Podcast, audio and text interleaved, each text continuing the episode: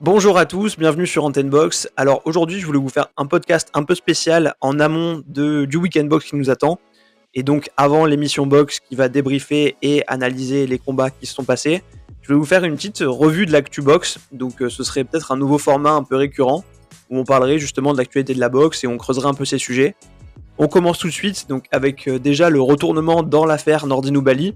Vous le savez peut-être ou sûrement, Nordin Bali, donc le champion WBC français des poids devait à la base défendre son titre le 19 décembre en affrontant Nonito Donner.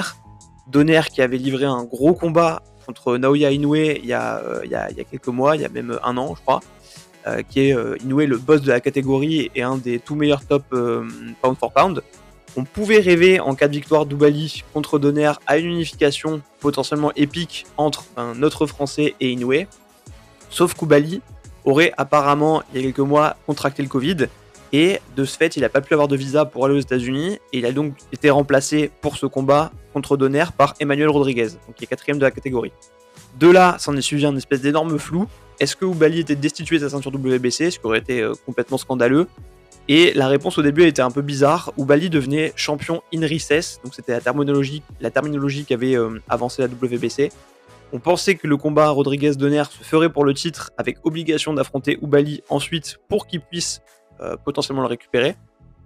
Finalement, la WBC, elle a précisé qu'Oubali resterait champion euh, et combattrait quand il le pourrait le vainqueur du combat de Rodriguez Donner pour une défense de titre. Sauf que maintenant, c'est Donner qui a attrapé le Covid euh, très récemment et il sera remplacé par un autre adversaire pour une ceinture WBC intérim et Oubali redevient champion régulier et plus in recess.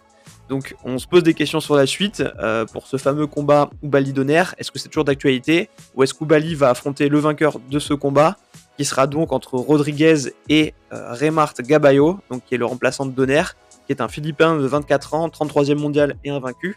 Donc euh, c'est assez flou aujourd'hui euh, sur cette situation. Est-ce qu'on va avoir ce combat-là ou est-ce qu'on va en avoir un autre? En tout cas, ce qui est important, c'est que Oubali reste le champion régulier et reconnu pour la WBC chez les poids coqs. Et qu'on peut toujours, je l'espère, avoir un jour, euh, après une potentielle défense de titre, un combat d'unification contre Naoya Inoue. Le deuxième sujet, ça concerne Shakur Stevenson, donc qui se bat ce samedi contre Toka Klari et fait son entrée chez les Super Plumes. Il a lancé une petite pique à Vasil Lomachenko, qui a récemment lui perdu contre Teofimo Lopez en poids léger, en lui conseillant, je cite, de ne pas descendre au Super Plume parce qu'il l'expulserait et le battrait pire que ce que lui a fait Teofimo Lopez en octobre dernier. Donc Stevenson, lui, ce qu'il veut aujourd'hui, c'est faire main basse sur les Super Plumes. Il veut aller chercher le champion WBC et le numéro 1 de la catégorie, Miguel Berchelt, en 2021, après avoir déjà battu Clary samedi soir. Ses plans, c'est d'abord de s'attaquer au vainqueur du combat entre le champion WBO Jamel Herring et son opposant Carl Frampton, qui sont aussi tous les deux promus par Top Rank.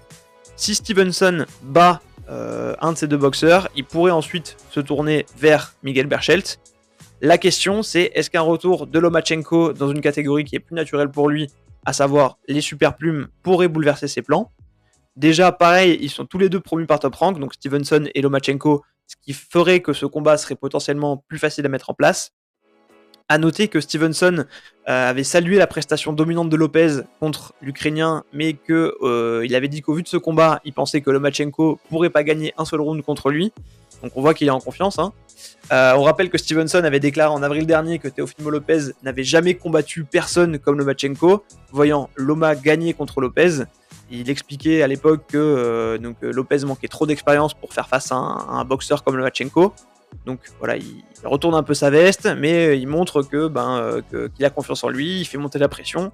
Moi, ce serait un combat que j'aimerais beaucoup voir personnellement. Après, à date, Stevenson, il a aucun titre, donc je vois pas Loma aller sur un combat comme ça sans rien en jeu, mais euh, ça reste à suivre parce que ça pourrait être quelque chose de super intéressant dans l'avenir.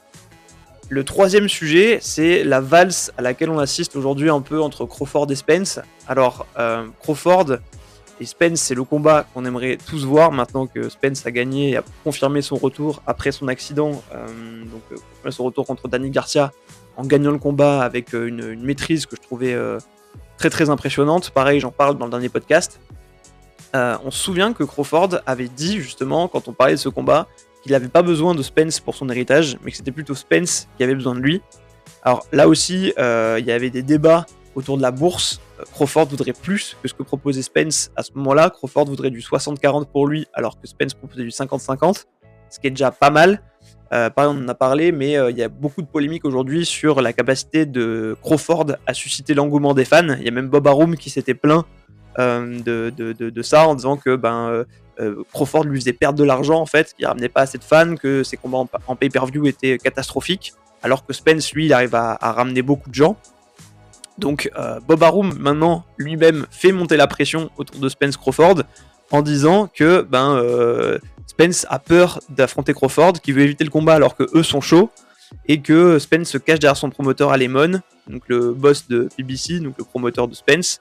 Euh, donc c'est un peu une partie de poker menteur qui, commence. Ça rappelle un peu ce qu'avaient fait Joshua et Wilder à un moment où ils avaient fait durer des négos, on savait pas qui était chaud, qui l'était pas vraiment et euh, ça avait pris des plombes sans qu'il se passe quoi que ce soit au final. Est-ce que c'est un moyen aussi de faire monter l'engouement autour du combat et donc peut-être pour Bob Arum de rentrer enfin dans ses sous avec, euh, avec Crawford comme combattant? Après, sur les éléments qu'on voit, euh, moi ce que je trouve bizarre, c'est que Crawford était au combat de Spence contre Garcia, mais qu'il n'est pas monté sur le ring, comme le font habituellement des boxeurs un peu pour se provoquer. on l'avait vu par exemple Raphaël Tronchet qui était monté sur le ring face à Tony Oka, donc c'est des exemples typiques qui existent, mais Crawford était là, il l'a pas fait, donc ça donne les premiers indices. Et surtout, à la fin du combat de Crawford contre Brook, donc Crawford avait gagné, il n'a pas du tout, du tout mentionné Spence, mais il a parlé de Pacquiao en disant qu'il voulait prendre Pacquiao. Donc son attitude est étrange, je trouve. Euh, surtout que, euh, chose encore plus marrante, Pacquiao, lui, vient de déclarer qu'après avoir vu le combat de Spence contre Garcia, il voudrait, lui, prendre Spence. Et euh, ce combat, justement, entre Spence et Pacquiao, il pourrait se faire, puisque Spence, lui, il a dit qu'il était intéressé, après avoir dit d'abord que lui, voulait Crawford. Donc euh, voilà, ça, laisse beaucoup de questions sur euh, les, vraies intentions de chacun. Moi, je pense que ben faut s'attendre à voir le combat Spence Pacquiao se faire, à mon avis, parce que bah, c'est un moyen facile pour eux de, récolter beaucoup d'argent et un combat pas trop difficile contre un Pacquiao qui vieillit un peu. Ensuite, on pourrait peut-être voir Spence affronter Virgil Ortiz. Bon après, Spence, je trouve qu'il a affronté toujours des combattants qui qui sont des mecs euh, ben, euh, dangereux, enfin, plus ou moins en tout cas, mais il a pris des vrais adversaires. Euh, donc il pourra affronter Virgil Ortiz potentiellement, et pourquoi pas ensuite monter de catégorie. En tout cas, moi, sur le combat Spence-Crawford, je suis assez pessimiste, je le vois pas trop se faire. Comme on a parlé de Pacquiao, on va maintenant parler de son illustre rival Floyd Mayweather. Donc je voulais pas spécialement parler de ce sujet-là, mais que c'était un peu le sujet de la semaine, je voulais un peu donner mon avis là-dessus aussi. Donc Mayweather qui a annoncé qu'il allait affronter le YouTuber Logan Paul dans une exhibition. Euh, donc après McGregor et le kickboxer japonais Tenshin Nazukawa, il va rechausser les gants. Moi, je fais partie de ceux que ça fait vraiment chier de voir des combats comme ça. Donc euh, je vais m'expliquer. Si les YouTubers veulent boxer, soit ils affrontent de vrais boxeurs et ils font leur preuve. Après tout, euh, s'ils sont vraiment passionnés et qu'ils s'entraînent et qu'ils boxent, ben, euh, ils peuvent prouver ce qu'ils valent, mais contre de vrais boxeurs à ce moment-là. Soit ils font des exhibitions et euh, de l'entertainment, mais hors du circuit box. Quand je vois des champions du monde de boxe pro en sous-carte de combat entre deux youtubeurs, comme à l'époque entre Logan Paul et KSI, moi ça me dégoûte.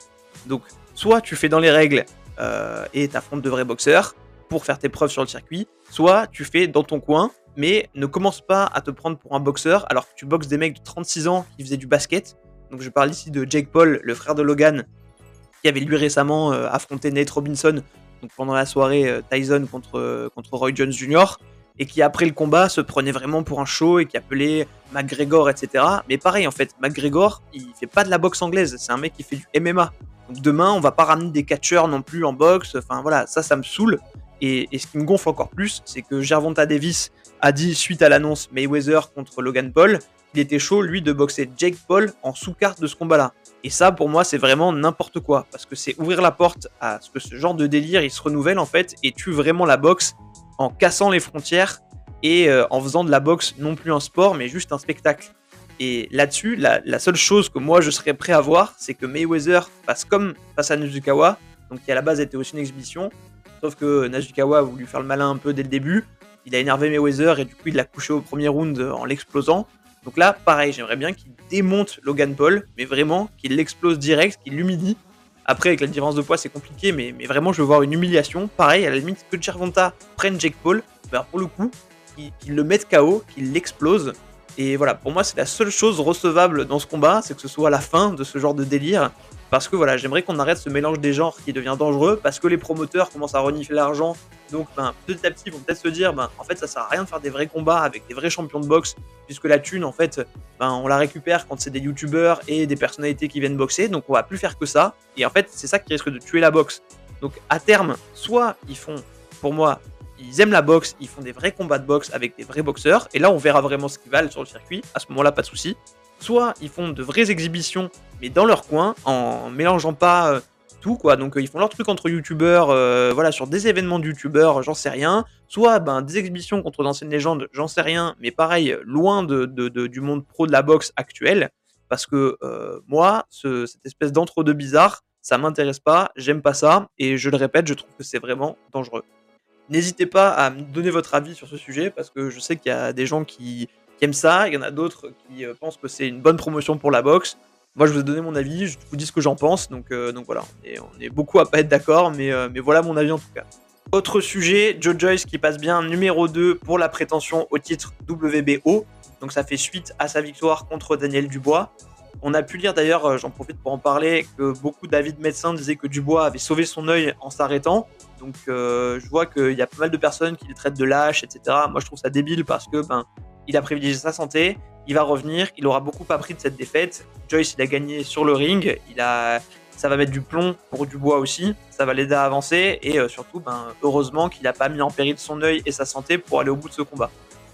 Pour parler de Joyce, donc sur le combat euh, Joshua Fury, s'il se fait et que Joshua laisse vacant son titre WBO pour y aller directement, bah, on pourrait avoir un combat attendu entre Joyce et Usyk. Usyk qui est numéro 1 WBO et qui va avoir un combat mandatory contre Joshua.